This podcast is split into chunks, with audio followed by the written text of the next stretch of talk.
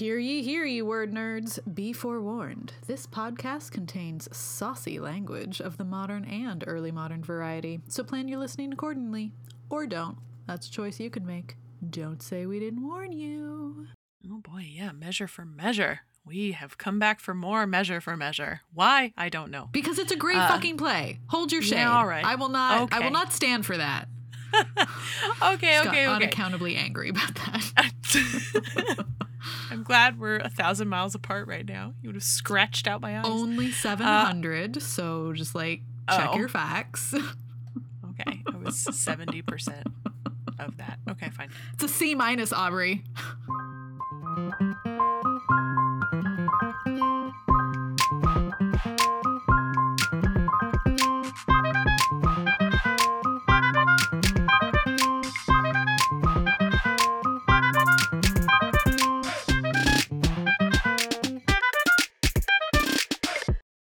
Welcome to the Hurly Burly Shakespeare Show. We are your hosts, Jess Hamlet. And Aubrey Whitlock, and together we are Whemlet. And this week it's Measure for Measure 201. Thank you so much for listening. We hope you enjoy the show and come back for more. Okay, so things are a little different for the 201 level episodes. Mm. Yeah, so we operate on the assumption that you already know the play, so we don't do a synopsis or anything. If you are a newbie to Measure for Measure or you just need to refresh your memory, you can go back not too terribly far into our uh, catalog and listen to episode 40 of our podcast, which is probably in season two somewhere. Yep. Um, it's definitely season two, episode number not 40, because that's not how we number the episodes in the episode That titles. correct. Um, but it's measure for it's measure. like episode two or three in season yeah. two. Hang on, it's early season two. hang on. Whatever. It's in season two. Go fucking find it. I am Yep. tired and I can't be bothered to do the work for you. So if you care, uh, it's this fun scavenger hunt, and the reward will be all the greater for you have putting in the work to find it, dear listeners. I can't. I can't. I have no brain left. Oh, It's fine. It's been a day. It's okay. It's okay. So, all right, it's fine. Uh, so, for the 201 level episodes, we want to go narrow and deep on a couple topics relating to the play. Today, we are ta- both going to be talking about recent productions we've seen of Measure for Measure and telling you about all of our very strong feelings about each of them. Boy, Um, but be, uh, yeah.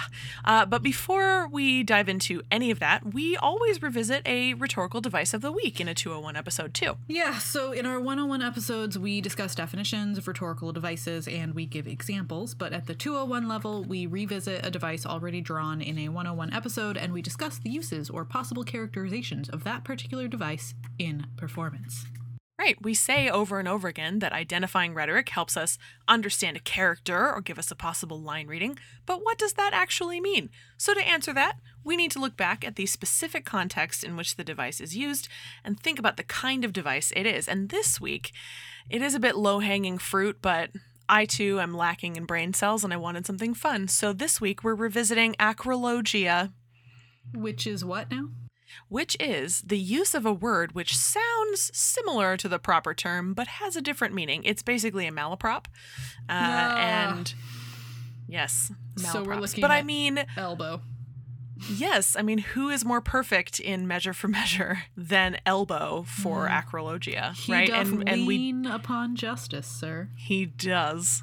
Um, and I mean, you know, we could have talked about acyrologia, I suppose, last week with uh, Dogberry. You know, we could have covered that in Dog, but it's the same sort of character at either end of Shakespeare's career.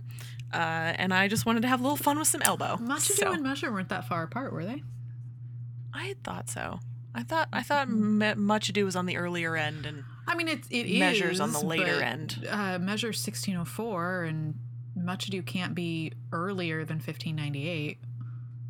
Right, no, it's 1598. Yeah. Okay, so- they're six years apart, but one's Elizabethan and one is Jacobean, Rebecca? technically.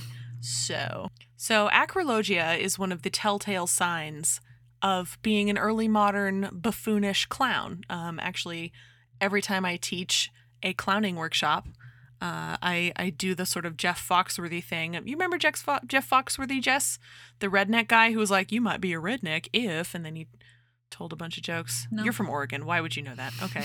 Well, I grew up with a bunch of rednecks, so I know that comedian. But anyway, I, I sort of twist that around and I'm like, well, you might be a clown if your clown uses words incorrectly and is seemingly unaware of that. Like when Dogberry says, Thou shalt be condemned into everlasting redemption for this.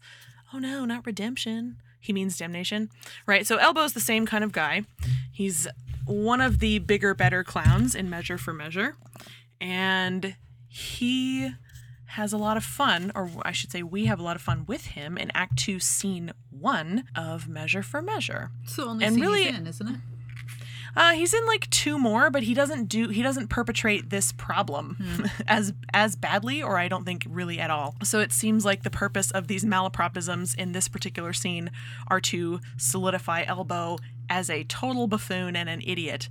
Um, yeah, he appears a f- uh, later in the like Pompey prison scene and stuff, but he leaves Uh, almost sure, immediately. sure. And really, all he says is, "Come your ways, sir. Come your ways." So, so, so. Act two, scene one. Have you your text? I do. Jess. Great. This is the scene where we meet Froth, the drunkard. We never meet again. Uh, and Pompey. We meet Pompey the Great for the Mm, We've first met time Pompey here. already. Have we? Yeah, he's in the second scene with. Oh, Overdone. that's right, with um, Mr. Silverdun. Bring them away. How now, sir? What's your name and what's the matter? Okay, can we start there with Angelo Yep. saying, "How now, sir? What's your name and what's the matter?" If it please your honor, I am the poor duke's constable, and my name is Elbow. I do lean upon justice, sir, and do bring in here before your good honor two notorious benefactors. Benefactors? Well, what benefactors are they? Are they not malefactors? If it please your honor, I know not well what they are, but precise villains they are, that I am sure of, and void of all profanation in the world that good Christians ought to have. Hmm. This comes off well. Here's a wise officer. Go to. What quality are they are they of? Elbow is your name? Why dost thou not speak, Elbow? He cannot, sir. He's out at elbow. Womp womp. Thanks, Pompey. What are you, sir? He, sir? A tapster, sir. Parcel bawd, one that serves a bad woman, whose house, sir, was, as they say, plucked down in the suburbs, and now she professes a hot house, which I think is a very ill house, too. How know you that? My wife, sir, whom I detest before heaven and your honor. Oh, that's interesting. My text says before God and your honor. Anyway, how, thy wife? I, sir, whom I thank heaven is an honest woman. Dost thou detest her, therefore? I say, sir, I will detest myself also, as well as she, that this house, if it be not a bawd's house, it is a pity of her life, for it is a naughty house. I don't think we really. cetera. Yeah, goes on etc., etc. forever. It goes on and on and on and on. Very, very funny. It it is. It is very silly uh, because we have the two sort of straight man characters of Escalus and Angelo being like, "What the fuck is happening?" Uh, and we've got you know Pompey making snide comments and Elbow just carrying on as though nothing is wrong at all. He's just trying. He's literally just trying to do his job, and therefore he is precious and hilarious. So that is acyrologia. Uh, and you know you're playing a clown, or you know you are witnessing some serious early modern clowning if your clown commits these malapropisms. So there it is. A bit of fun rhetoric for you and for my fellow clowns out there. So we're gonna dive in. Jess's bag. Yeah, so I saw a real shitty production of Measure for Measure this summer, and Yes, I'm fucking tell me. angry about it. Okay. Um, I'm really, I'm, I'm angry. Is it the kind of thing I'm- where you want to call out the company at which you saw it? No, you no, don't no. want to. Okay. It is, it is not. No, uh, I went back and forth about it all day today, and talked to some people, and they were like, "Yeah, that's a bad idea." Okay. so we're not gonna name and shame. Okay. but I'm angry. I'm really Okay. fucking angry. okay. Tell us and about this it. was this was months ago now. This was I don't know fucking the beginning of June and Okay. I'm still mad. Wow. So, Take me with I'm you, wife. gonna Take me I'm with just, you. I'm just going to take you through my notes Oh here. yes, I love that you took hate notes and you hate I, watched I it. did. I did. So, um, much this I, I want to preface this with uh, it was a community theater production, so that is the cause for probably all of the ills. Um, Okay. not not all, but many. Anyway, in the style of many companies who do this kind of theater, uh, they did like a pre-show set list with the cast, and the song leading in to the opening of Measure for Measure was Kiss by Prince. You don't have to be beautiful to whatever. Oh no. which my notes say so fucking inappropriate. And also, the guy who was Oh, singing it no. didn't know the fucking words. And that's just an insult to Prince. Like, how bit. dare you? A little bit. So that happened. And then the director came out to like give a little spiel that was mostly just like, hey, if you want to take pictures, do that and you can tag us in them and that'll be great. It wasn't like a anything else. Um, but he called Measure for Measure not well known, which certainly it is one of the lesser known and among the general populace, perhaps. Um, however, it's Shakespeare, so. mm. And then he he he said he said something about comedy, and I really oh yeah he was like it's a problem play because it's a comedy but it's not funny, and I took issue with that as well because also this play is fucking hilarious. There are parts that are very, very funny. Yes. And the word comedy in the early modern period did not only signify hilarity, comedy just kind True. of meant story or tale. Or everyone lives at the end. Yeah. So. Mm, okay. Yep. Now we get to the crux of the thing. Oh dear. The Duke was regendered, so a Duchess. And I have very strong feelings about regendering. Yes. very strong, which we don't need to rehash. But it seems to me that I have most often seen it because a company is uncomfortable asking their audience to believe that a female bodied actor could ever convincingly play a male role. So they just regender the character instead of just letting a woman play the part. And the woman Sure. who was playing the Duchess was bad. Um, Just like bad played sh- acting, bad text. Yeah, yeah, Okay.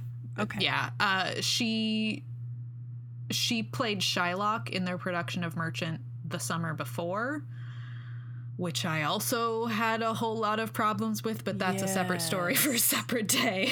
So anyway, uh, the Duchess um, was wearing tennis shoes with a pencil skirt, which is a is a look. I think Tan France would have words about that, but that's fine. Yeah. Um, the the woman playing the Duchess, I suppose it might be worth saying, uh, is a white woman in her late fifties to mid sixties, somewhere ish. Okay. Um, she was the oldest person on that stage by at least fifteen years. Okay. So there's that. Okay. Uh, then my next note is so posy, get the lead out. Sure. All right. I have a lot of feelings. That's an insult to Shakespeareans everywhere. Yeah. Get the lead out, people. You need Get- to earn those pauses. the lead out. I can't. No, I'm just that. This note will not make any context or any sense in any context to anyone who's not me, so I'm gonna skip it. Um, I wrote that the Claudio was not bad, but very presentational. Uh, also, so fucking shouty in all caps. Hmm. yes. To return to the issue of the Duchess, when in this play, the Duke disguises himself as a friar, he does so because it wouldn't make sense for him to disguise himself as a nun because he's a dude, right? Sure. You with Yeah. me on this? Okay. Yes. So in this production, the Duchess disguised herself as a friar. What? So what the fuck is this production saying about gender? The Uh. answer is they they weren't saying anything about gender because they just didn't fucking think about it. And I'm angry. I'm angry. Then I wrote catachresis is always fucking hilarious. It's Good. Another thing that's going on in that scene with Elbow. Mm. Um the production cut froth. What? Uh-huh. Which But I was he's Um, delightful. yes, and they still did that whole scene with Escalus and Pompey and Elbow. Just, no froth. No froth. But, like- which, yeah. And then, okay, I need to go back to the text for this because. So you know, at the end of that scene that we were just talking about with Elbow and Pompey and Froth and et cetera, et cetera. Yes. uh, Escalus, after everybody's left, Escalus says, Come hither to me, Master Tapster. What's your name, Master Tapster? Pompey says, Pompey. Uh-huh. Escalus, what else? Bum, sir. Yeah. Troth, and your bum is the greatest thing about you, so that in the beastliest sense, you are Pompey the Great. Right. It's a, Hilarious joke. it's a butt joke. Okay. About the badonkadonk. Hilarious, hilarious joke. Yeah. This goddamn fucking production walked all the way up to it and stopped at you are uh and troth and your bum is the greatest thing about you. Which like why do all that fucking setup for a joke that you're not gonna fucking say? That's annoying. Right? And like maybe it was just a dropped line, but it did not seem like a dropped line. So I'm angry. I That's like not "Cut." letting someone finish. That's so rude. Girl. but I mean, All it's the same way with comedy. yeah yeah um and then i wrote frankly the most interesting drama that's happening in this theater right now is watching the people sitting behind the grandparents who keep taking pictures but don't know how to silence their phones so the pictures kept going like making the camera shutter sound on full Oh, volume because they were grandparents so their full volume is always at full volume and there were like five like teenagers sitting right behind them who were clearly friends with uh, maybe the girl who was playing Isabella. I'm not sure. Okay. It doesn't matter. And they were losing their goddamn minds and they were so fucking annoyed. And I was like, I'm ready. I'm ready to see these people throw down with these old people. Do do, do do, do, to do. Oh, Okay, you want to get angry some more? Get angry with me. So you know, you know the uh, the scene in which Angelo threatens Isabella. It Yes. has often been referred to as the rape scene, even though no rape is I'm actually familiar. textually. What that scene, the assault Yes. scene, yes. was bookended, coming in and going out with a random musical break. Do you want to know the song? You want to know the song. The song was an acoustic guitar version of I Put a Spell on You. What? Join me in my rage, What? why don't you? So motherfucking inappropriate. What? Because what the fuck are you then saying about who did what to who? Uh huh. Wow. Did a Uh-huh. man direct this? Uh huh. We're gonna circle back to the director's note because whoa, fuck me. Uh, Angelo is so shouty. Well, And you know, the only way you can express emotion is by shouting it, Jess. I Yeah. don't know if you knew that. Yep. I wrote weird cut. Whose play is this? Whose story are we telling? Because in the middle of Act Three, I still didn't know whose story I was supposed to like. Is this Angelo or Isabella or the Duke? Like who? Hmm. Who am I supposed to care about here? Yeah. I don't I don't know. Um blocking in the assault scene as though Isabella is chasing Angelo around the stage and he's scared of her, which is a weird choice since he's clearly the aggressor throughout. wow. And then Isabella's skirt is see-through under the stage lights. Awesome. Uh okay, I should find this line too. That is so irritating. I would just like to take this moment to let our listeners know that you know if you're not in uh, the theater making world, let me let me drop some knowledge on you right now about theater, which is that everything on the stage reads and has meaning to your audience, whether you want it to or not. So it is your responsibility to take care of them and try to make a little bit of meaning out of it yourself 1st mm-hmm. to ensure that they get the meaning you're trying to get across. Because if not, they're just going to pull all mm-hmm. kinds of shit out of it, or they're going to be horribly confused or angry. And Yeah. then you might end up like perpetrating rape culture when you may not even want to or mean to, but you just did. Girl, let me take you there. Okay. So That uh, was your at the- public service announcement. Thank you for coming to my TED Good. Talk. Okay. That's good.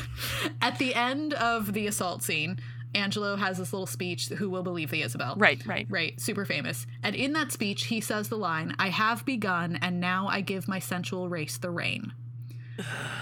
in this production, Angelo took that line to the goddamn audience as if we were on his side. Ew. That would have made me feel so icky. Fucking weird. It's a goddamn weird choice. They didn't Uh, regender Angelo too, did they? No, no, no, no. Okay.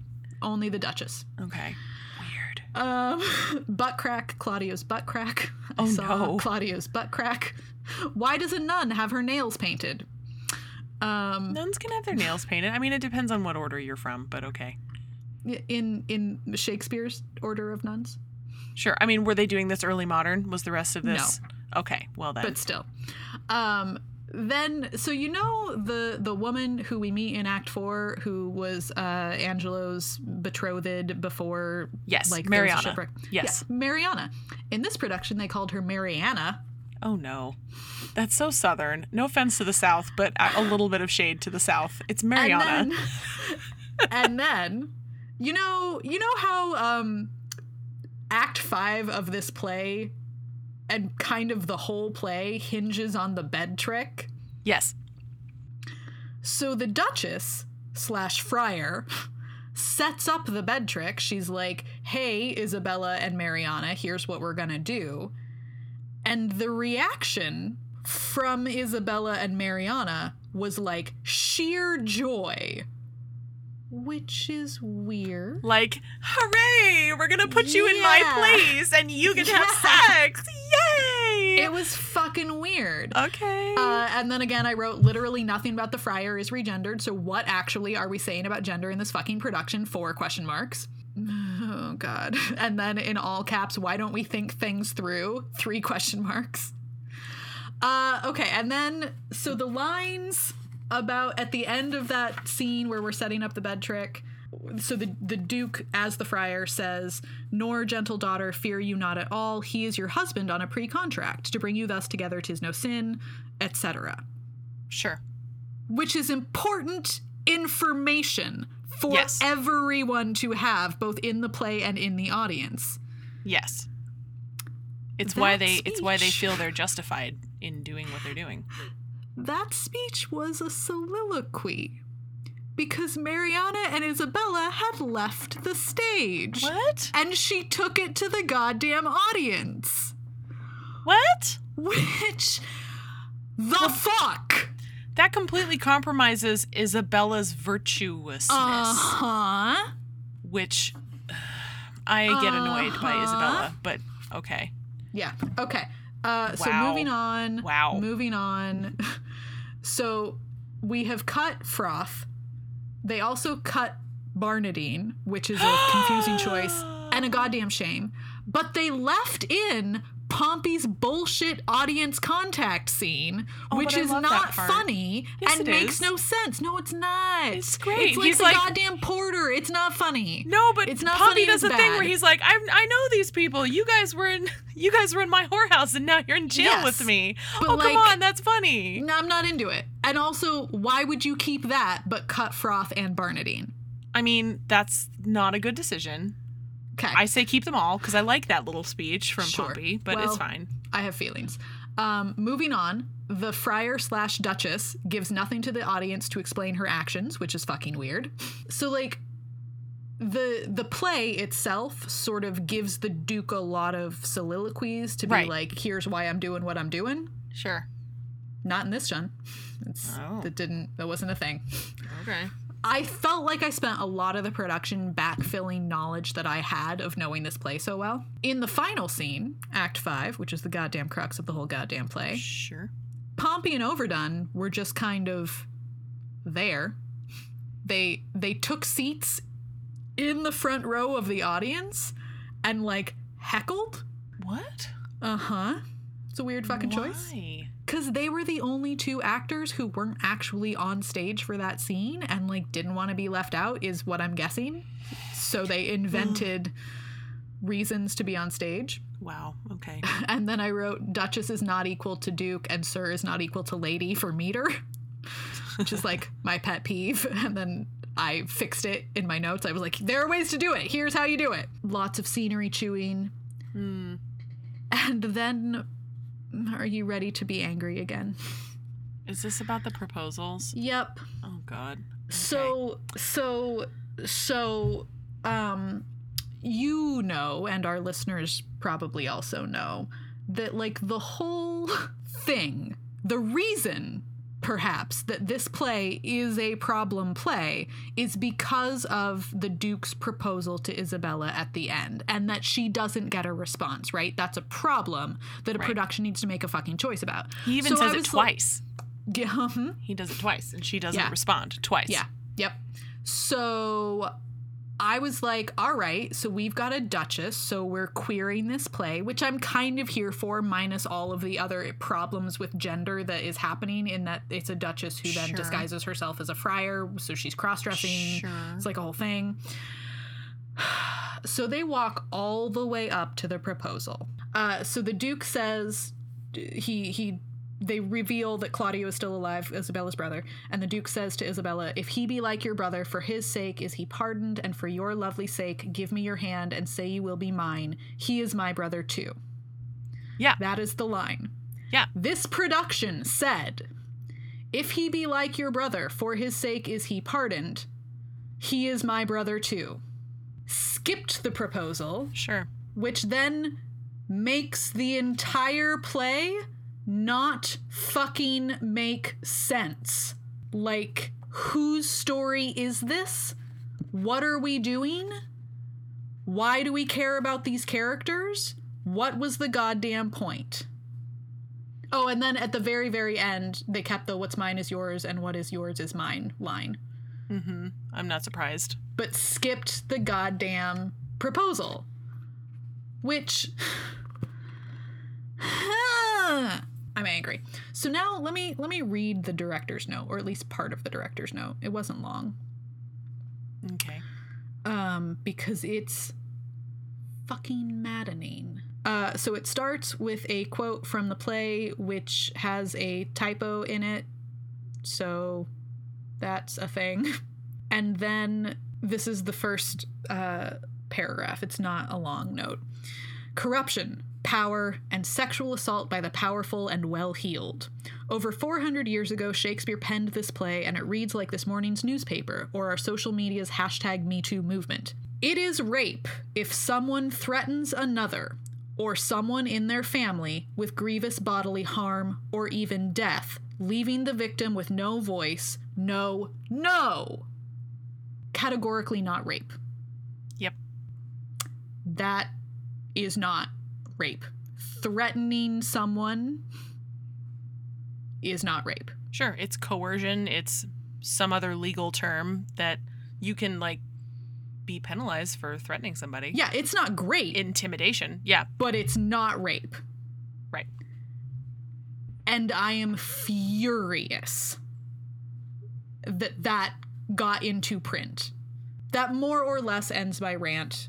In case you're wondering, yes, this play was directed by an old white man. Yeah. Also not surprising. No, I mean, Not surprising. No. Um I'm I'm I'm furious. Uh and at some point this season I will talk about the same company's production of Comedy of Errors that made me even angrier than this one did. Ooh. Yeah. I have several times started a letter to the director and the producer of both shows and I I still have not completed it because I I'm so angry. I'm just I'm so angry that I can't sit with it for more than 5 minutes. So anyway, uh that was my horrific measure for measure experience in which choices were made and they were all categorically bad. I feel like this entire episode is going to be a greatest hits of choices were made just Yeah. for Yeah. measure for measure. Yeah. So Um, tell me tell me about the production that you Yeah. saw that was Well, not maddening. on the and other hand. I, on the other hand, um, had the honor and the pleasure of watching uh, campers this summer handle this very heavy and weird and dark um, and weirdly funny material very responsibly. On the other hand, uh, and it was uh, a so our uh, American Shakespeare Center theater camp first session. Um, every every summer there are two sessions, and each in each session there are three shows. Uh, so for our thirty ish something campers to do, so they're split into three groups. Uh, so this was a one hour cut of Measure for Measure, which BT dubs, pretty much anything is great if you get it cut down to one hour, if it's a good cut. Um, you really don't need much more than that to get the gist. It was directed by Emily McLeod. Emily has been, she was a, uh, you know, worked with, the camp previously, but she is a soon to be uh, PhD. She's a PhD candidate at George Washington University, and she's incredible. And she's come back to direct for camp for several years. Um, this year, she directed Measure for Measure, and uh, the campers were ages, you know, 13 to 18. Um, we had in that session a really strong Angelo and Isabella, both veteran campers, returning campers. They both took those scenes really, really seriously. Uh, like, to the point, you know, they were like really thinking about it, wrestling with it, playing with staging the scene, diving into the text and the rhetoric, and and really figuring out how how these two people are are interacting with each other. Um, and and really, I want to commend the the young man who played Angelo, because um, he was scared to do the part. He was scared that nobody was going to like him for the for playing that part, um, as teenagers are, you know, because because it's like they think you know the part is you and it's totally not, you know, which led to fruitful conversations outside of the rehearsal room about like these characters are not real and you're playing them, but you, have to detach. You know what I mean? Um, but he uh, you know, they those campers, since they knew each other, they were able to work really well, and it was not staged to where one was pursuing the other actively, like trying to trap them on stage. So, so like I, I was really proud of them for that. Also, I don't know who did this, whether it was Emily or whether it was our camper playing Isabella, um, who recently she graduated from camp this year. This was her last summer, so she was a more mature uh, young woman. Um, but she, uh, this incredible joke for Isabel, which I've never seen played before, and it slays me. Okay, so let me walk you through it. Um, you know the very first time we are introduced to isabella she's she's a novitiate nun right? And she's being taken on a tour i guess of her convent right uh, right before she's supposed to take her vows and, and, another nun. And she's like do you have any more you know are there no more constraints on you? Whatever. Uh, and then that's when lucio knocks on the door right? Um, so they staged it to where Isabella is facing downstage, kind of looking around at her convent. Uh, and she, you know, they hear um, there's no knocking, it's just Lucio's voice. So Lucio's like, hello, who's within, or whatever he says. Isabella holds up her hands, like she's totally shocked to hear a voice, and she goes, who calls within? Ah! and she gets to her knees and she's like thinking it's God. That's amazing. It was so good. I mean, again, I don't know if the, that was Emily's joke um, or if the camper came up with it, but oh my god, it was hilarious. Um, I've never seen that before. Just just a tiny bit cheeky about Isabella and her devotion, which just found it very funny. Uh, so like I, I was just really proud of the way these kids dove straight into the deep and messy end. Um, and they they decided to handle Act Five what was what of it was left again one hour cut um, emily uh, preserved most of it you know? She preserved all the fun little side characters overdone and pompey and froth and Barnardine, and Abhorson and all those fun characters. Kid playing pompey by the way stole the whole show like stole the show. Not even a little bit um, shy about saying that like we did i i did a ton of clown work with her to get her to like stop smiling and be sarcastic because she's like this bubbly blonde willowy girl playing Pompey, which was also hilarious. Um, but like they they were able to let let everybody kind of sit with the awkwardness of that double proposal at the end.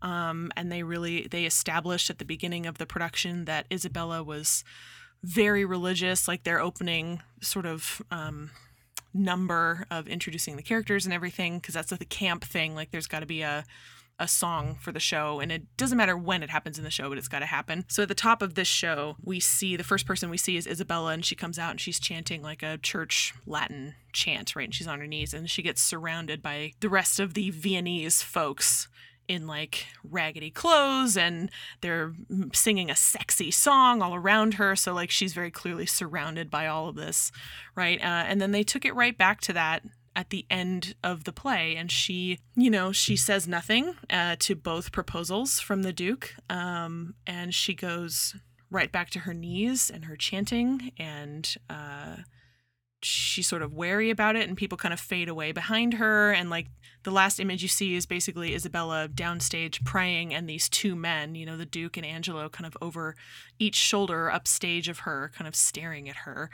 Um, and it was uncomfortable, and it was, um, but really, really moving. So I'm happy to say that a bunch of teenagers really outdid themselves when I guess some company with adults could not.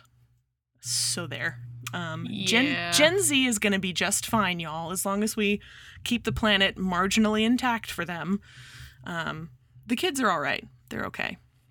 Uh, also, extra points to all of them for tackling this some of this really icky stuff in front of their parents, um, which can be uncomfortable. For real. Well, for everyone, even if you're an adult, doing weird stuff on stage in front of your parents is uh, uncomfortable. Um, not least of which is this play. So, uh, and I was gonna pull up Emily's director's note to see if we had like a counterpoint to to your director's note, just in case.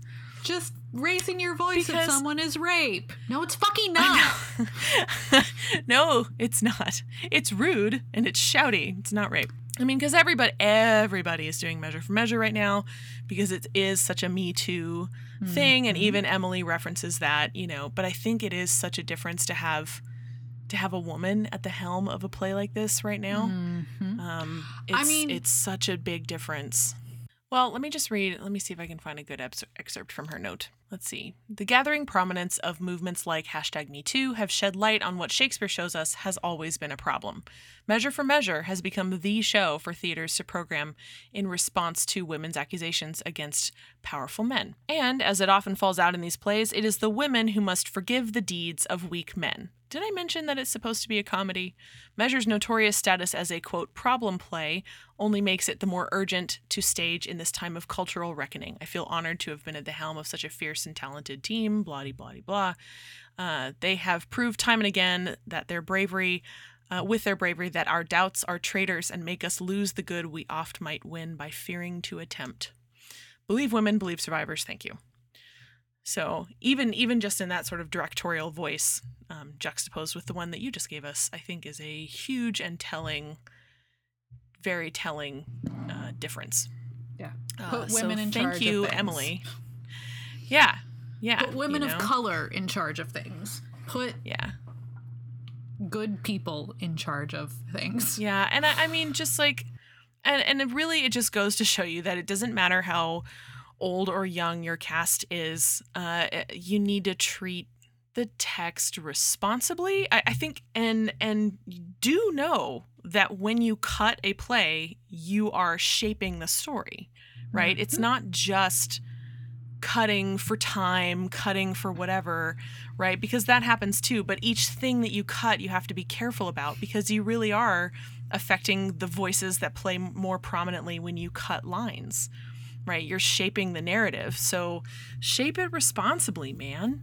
Like, th- be aware of what the fuck you're doing.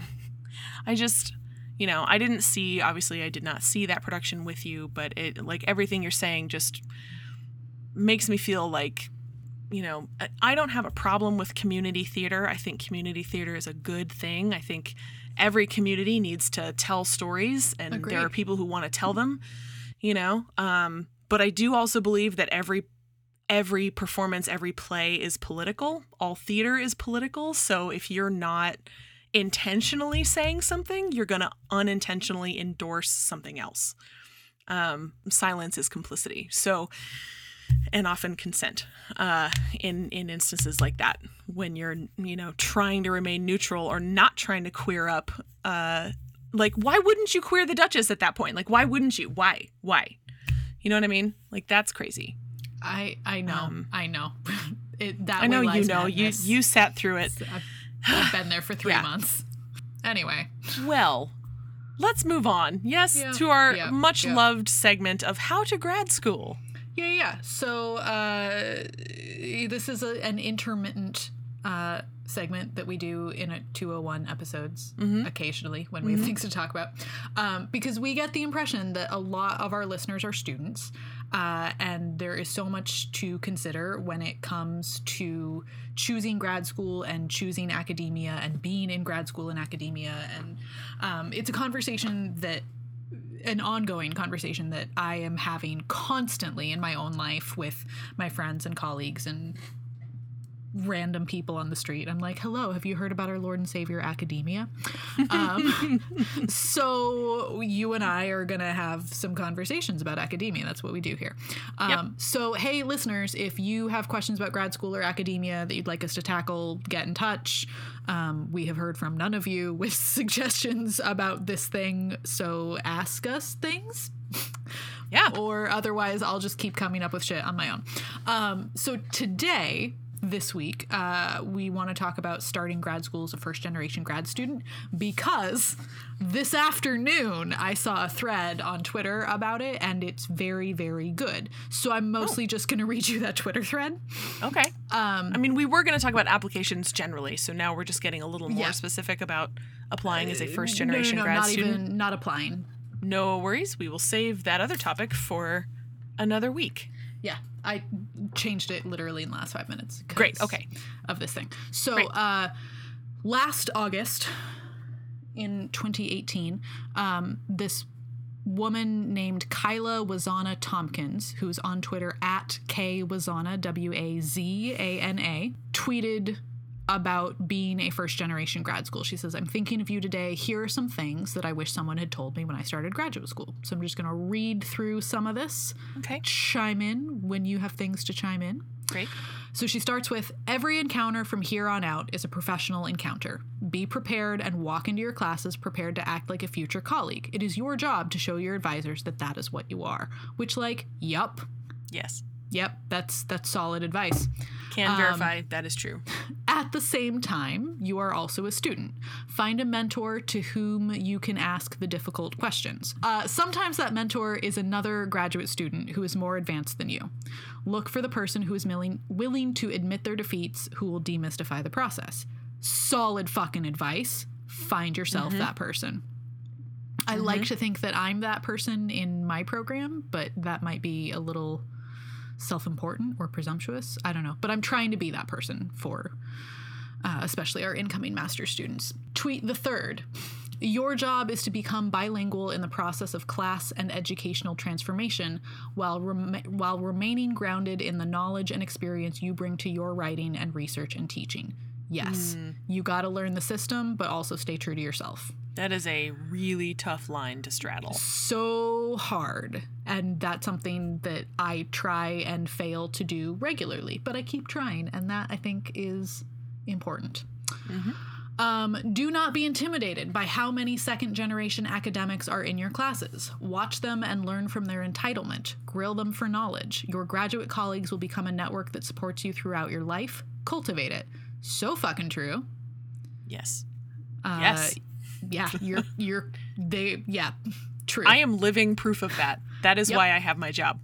Uh, yep, that's real. I mean, same. I mean, also, I'm really qualified and I deserved the job. Yes, And I fought really hard for it. But but also network. yes, network. You had a, you had a Yes. network that got you there. Yeah. Yeah. Moving on, have a second plan for your career. Use the resources of the university to cultivate that second plan, whether it be a journalism program, a museum, a community engagement project, or any opportunities to get parallel degrees paid for.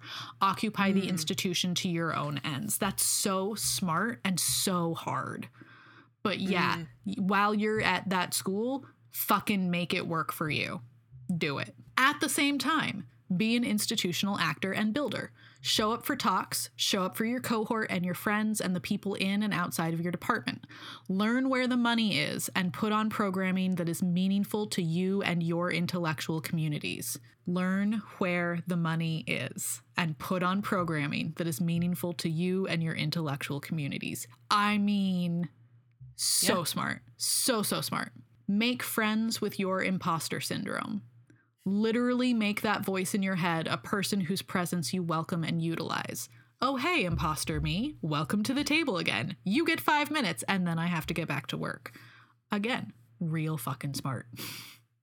Hmm. Make your internal imposter the friend who will never let you become mediocre. Make your internal imposter the voice in your head that makes you get outside of your work and hear it from another point of view. so good. So, so, so, so, so, so good. Don't complain, build. When you need something more or better from the institution, research solutions and go in with alternatives to present to people with resources. Then build those solutions. If you can't find resources, co op and share where you can.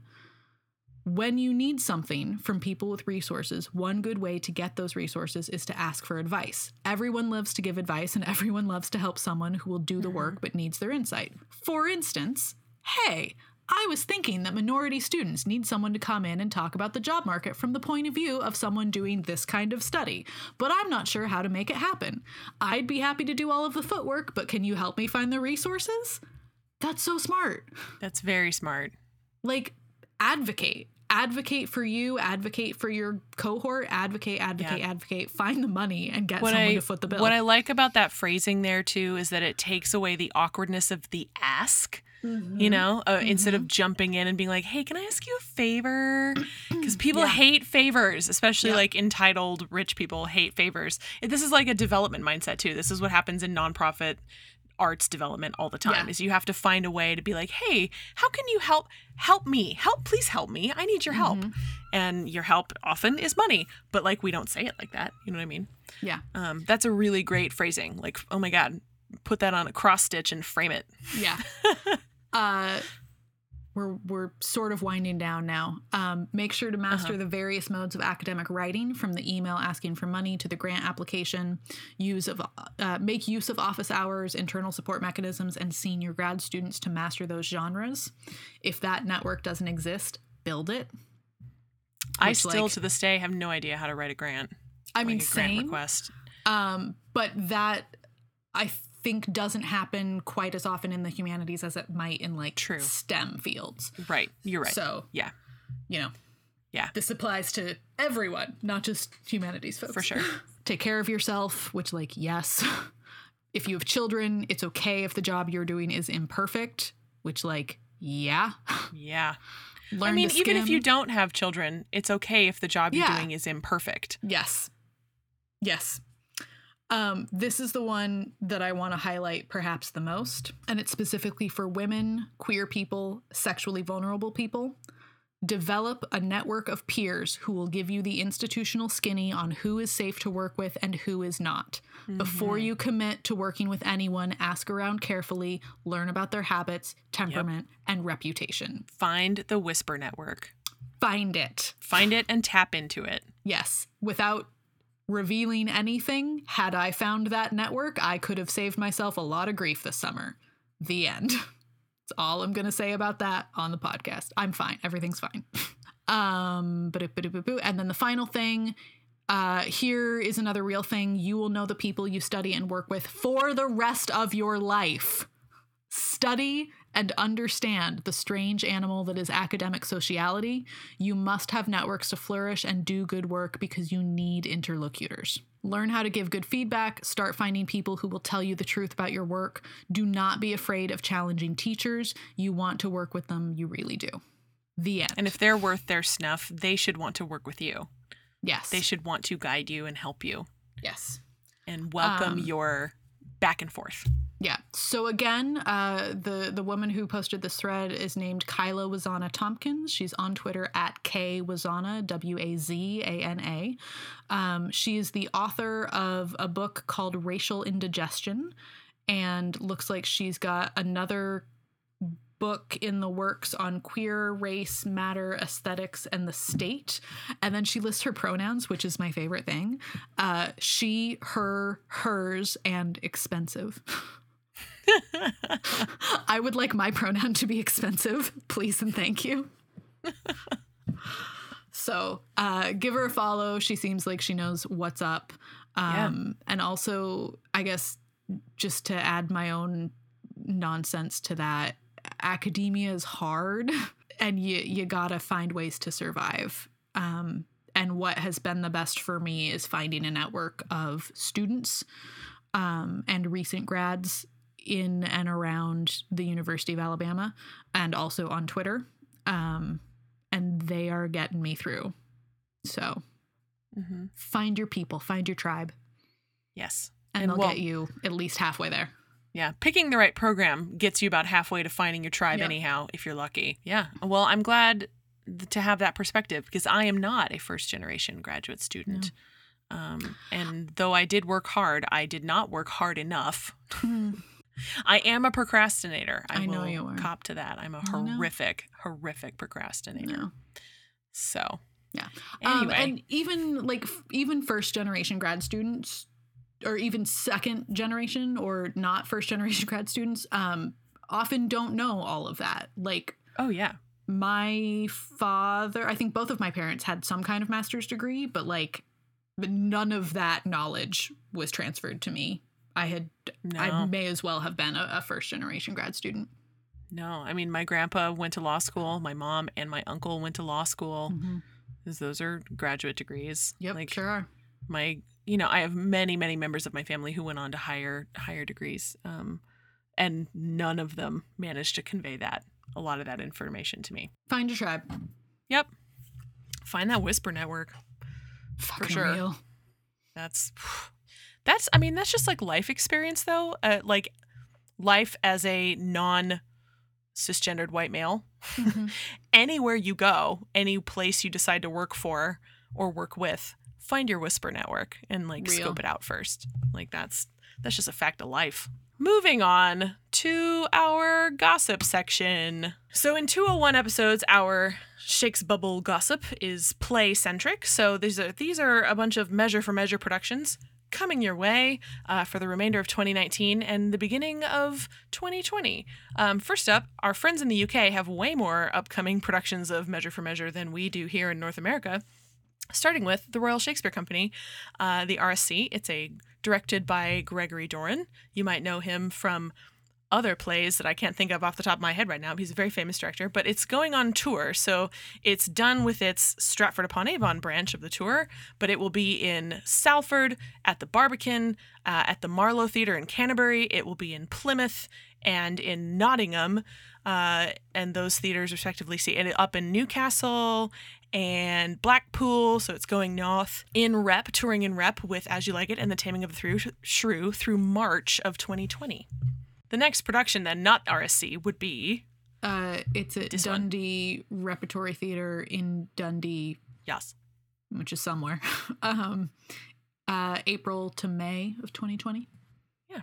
And then there is an adaptation of Measure for Measure. Um, hashtag everything is adaptation, but okay. Uh, at the Forge Theater, abridged and adapted by Peter Schofield at the Bolton Little Theater in Bolton uh, from 9 November to 16 November. Uh, and then there's a, they gave us a thoughtful little synopsis. Mm, okay Which is just we don't the plot we don't need Measure that. It's just the measure. plot of Measure for Measure. It's fine. What you need to know is that there is a Measure for Measure style adaptation at the Bolton Little Theater uh, to from the beginning to mid November. I'm assuming 2019 or maybe 2020. It, it's not specific. Get on it. Touchstone.bham.ac.uk. Good lord. All right. Well, if you're in Baltimore, you can see it at CSC in February of 2020. Yep. You can also see it at the Shakespeare Project of Chicago in Chicago, Illinois. Uh, it's their 2019 2020 season, but they don't give us specific dates. And uh, I know one, a lot, there were a lot of Measure for Measure productions this summer, like that passed, like the one that you saw. Sweet Tea Shakespeare did it. A bunch of companies did it already. Um, but if there's anyone that we missed, if there's a production upcoming of Measure for Measure, uh, at the end of this year, towards the end of this year, or at the beginning of next year that we've missed, please hit us up and let us know, and we will uh, shout it out in another episode and correct ourselves. So, thank you so much, everyone, for listening. We hope you leave this podcast more informed than when you started. Tune in next week for Tamburlaine the Great, parts one and two, 101. Yes. We're Gonna get rid of both out. of those parts all at the same time. Wham it out. If you enjoyed our podcast, please tell your friends, rate us, leave us a review, and subscribe on Apple Podcasts or wherever you get your podcasts. For show notes and other fun stuff, you can visit our website at www.hurlyburlyshakespeareshow.com. Yeah, get in touch with us. Tell us what you're working on and thinking about. Email us at holla at hurlyburlyshakespeareshow.com You can also find us at Hurly Burly Shakes on Instagram. or at hurlyburlyshake, no S, on Twitter. The Hurly Burly Shakespeare Show is produced and edited by Aubrey Whitlock and Jess Hamlet. All opinions you heard are strictly our own and not affiliated with the institutions we represent. Because I am just by nature not a hard worker, generally, on a lot of stuff. What? I have Um, no idea. Shut up. That wasn't clear to me doing a podcast with you. I work That's smarter, shit. Not harder. That was a shitty thing to say. Uh, yeah. I work you're smarter, amazing. not harder. And you work fucking hard for us. You do. Yeah. We just don't always start on time every week.